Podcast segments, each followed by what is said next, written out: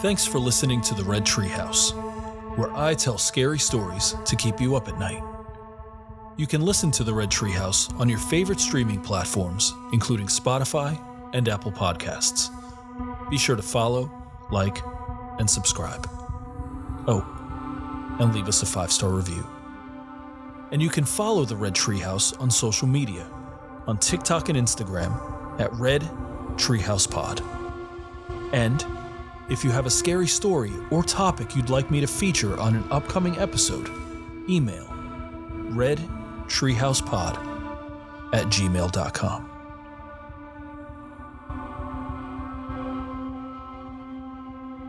Content warning this episode includes discussions about mental health, suicide, and murder. Listener discretion is advised. And though the Red Tree House is not a true crime podcast, I will cover a true crime case from time to time. My goal in every case I cover is to preserve the dignity of the victim and their loved ones. As spooky season gets underway, a variety of haunted attractions will pop up in towns and cities across the United States. Signs and advertisements for the scariest haunted houses will no doubt attract a ton of visitors.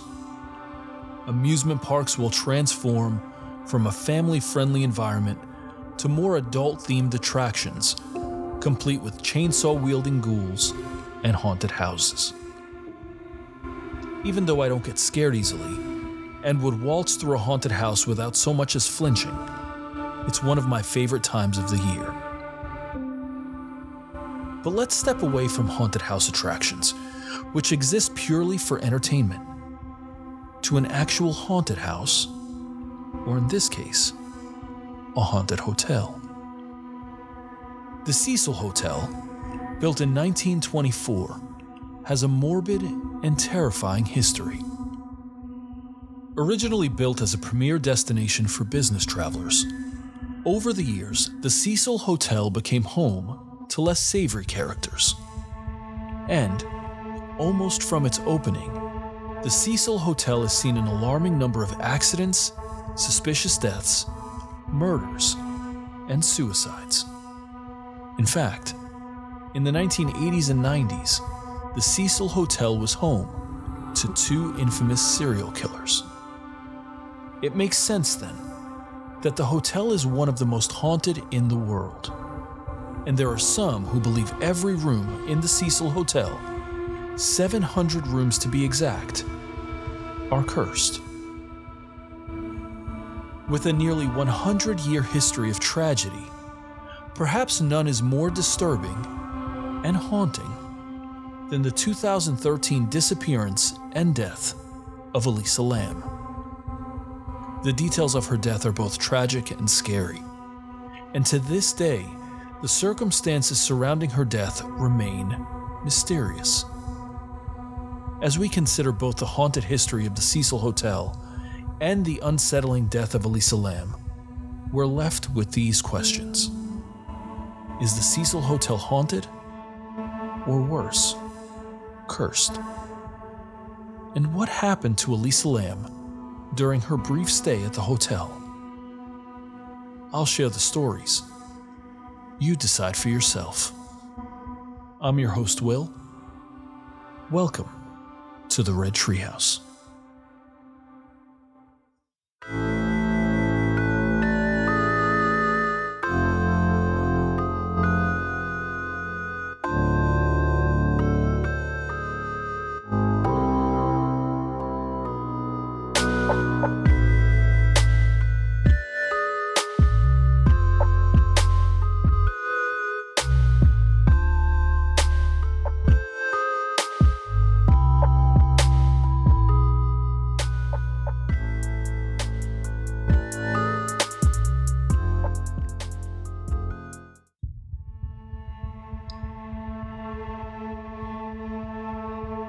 Story of the Cecil Hotel began in 1924 with three hoteliers William Banks Banner, Charles Dix, and Robert Schops, who put in over $2 million of their own money to build a first class hotel for business travelers.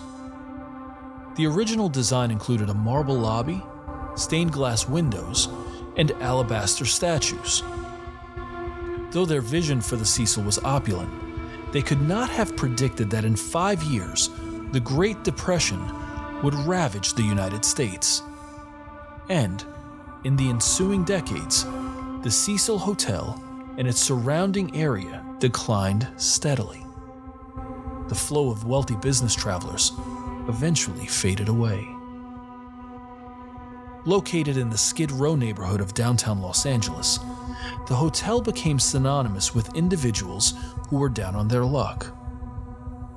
According to a Travel Channel article titled The Horrifying History of the Infamous Cecil Hotel, dated July 13, 2021, states the hotel was, quote, located just steps from Skid Row and became a viable housing option for the local transient population which was estimated to already surpass 10,000 people in the 1930s.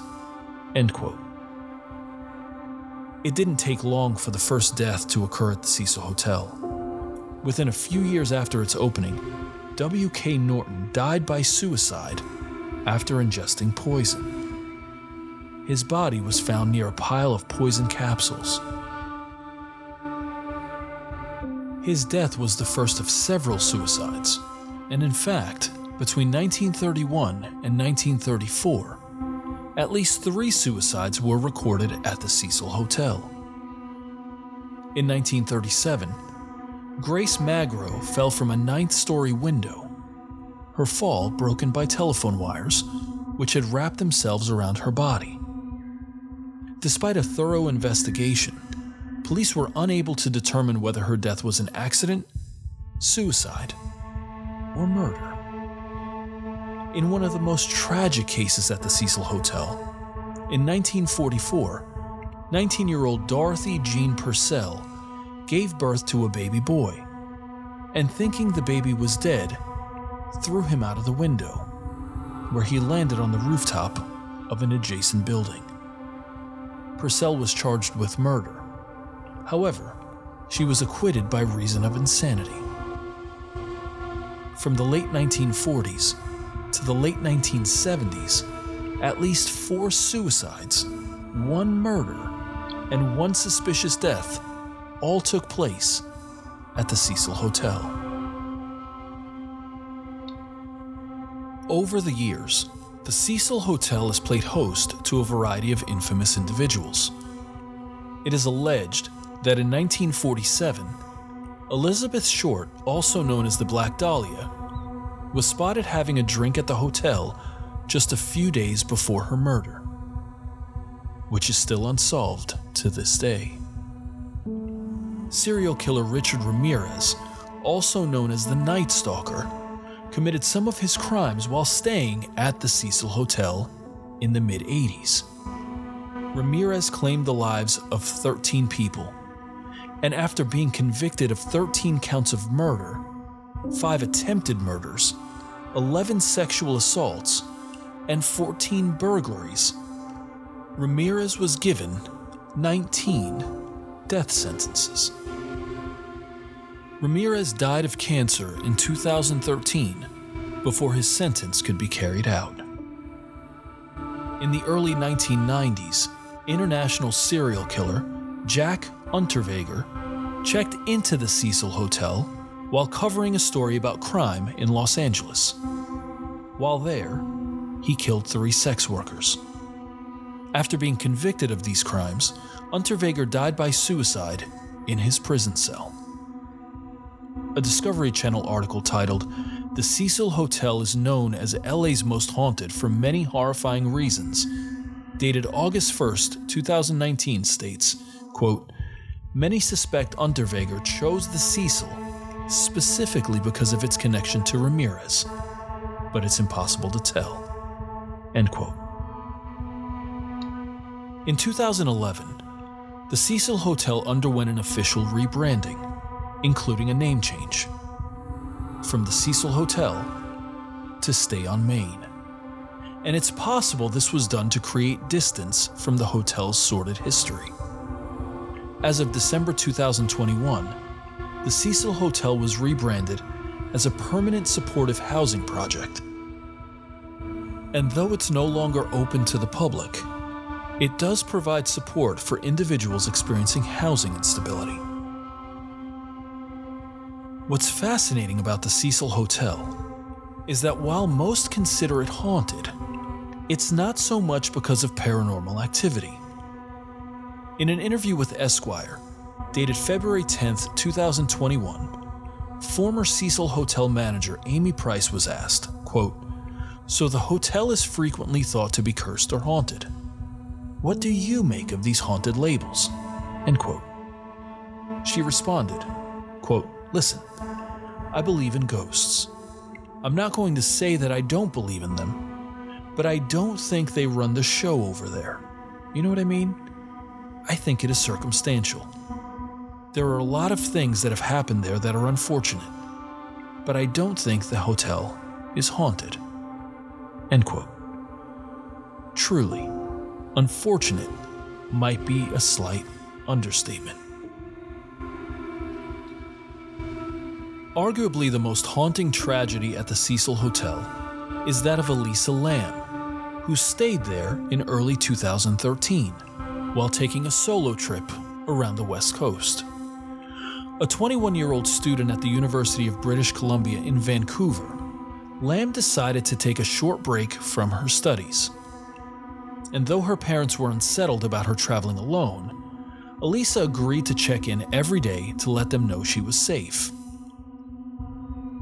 Elisa Lam arrived in Los Angeles on January 26, 2013, and checked into the Cecil Hotel just a few days later. She planned to check out after a four day stay at the hotel, and initially, she was given a room with several roommates. However, they complained about, quote, odd behavior, end quote.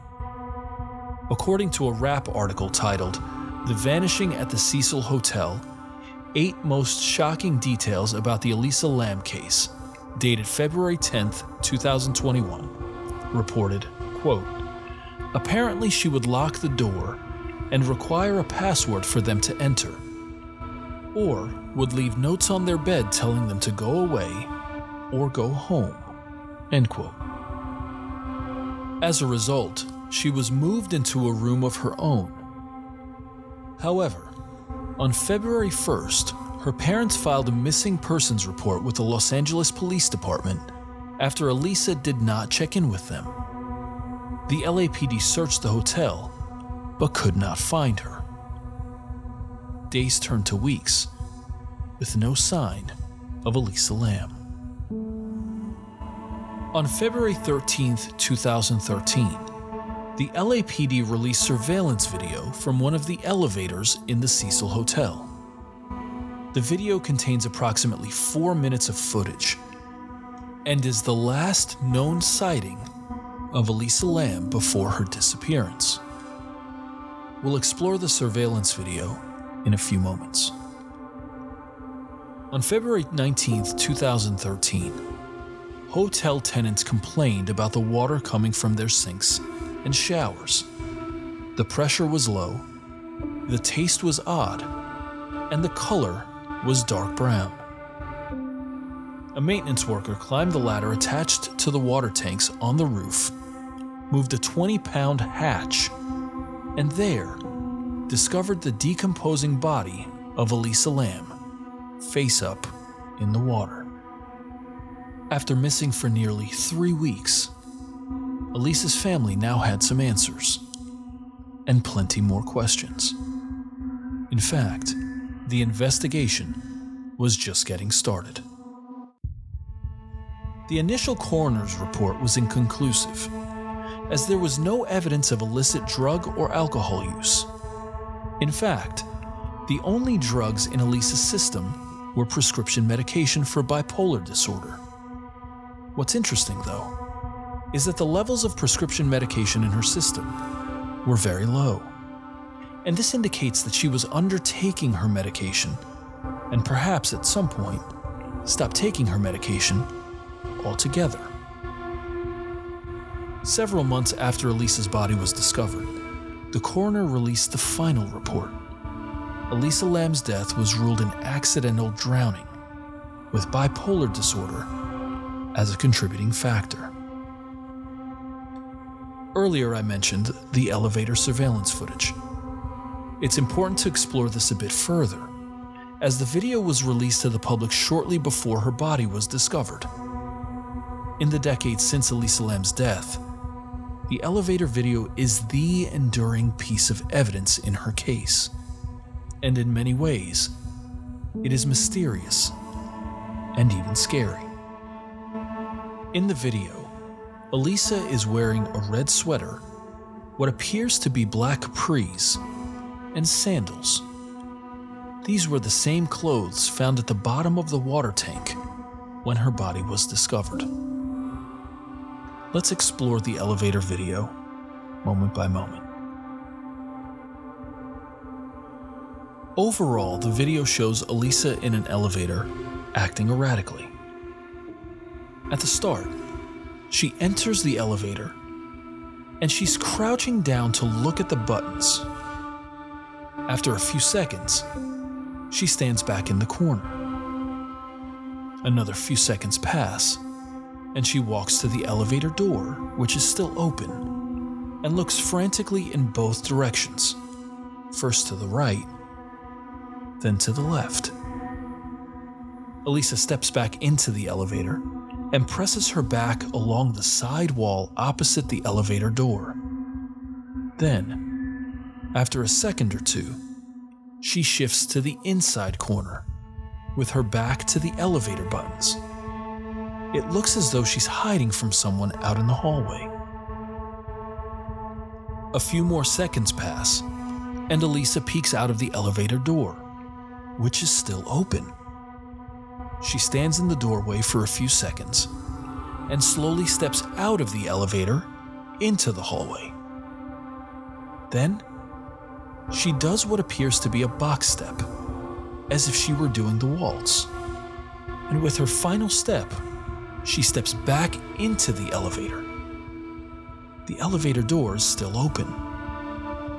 She quickly takes a step forward, back into the hallway, and then takes a step to her left.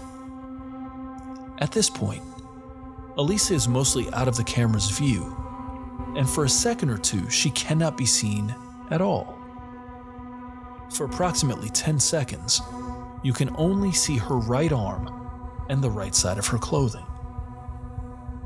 Then, she turns and walks back into the elevator and begins frantically pushing every button on the control panel. She seems in distress, and these movements are decidedly different than the previous ones. After pressing the buttons, she calmly takes a step out of the elevator and is again mostly out of the camera's view, with only the right side of her body visible.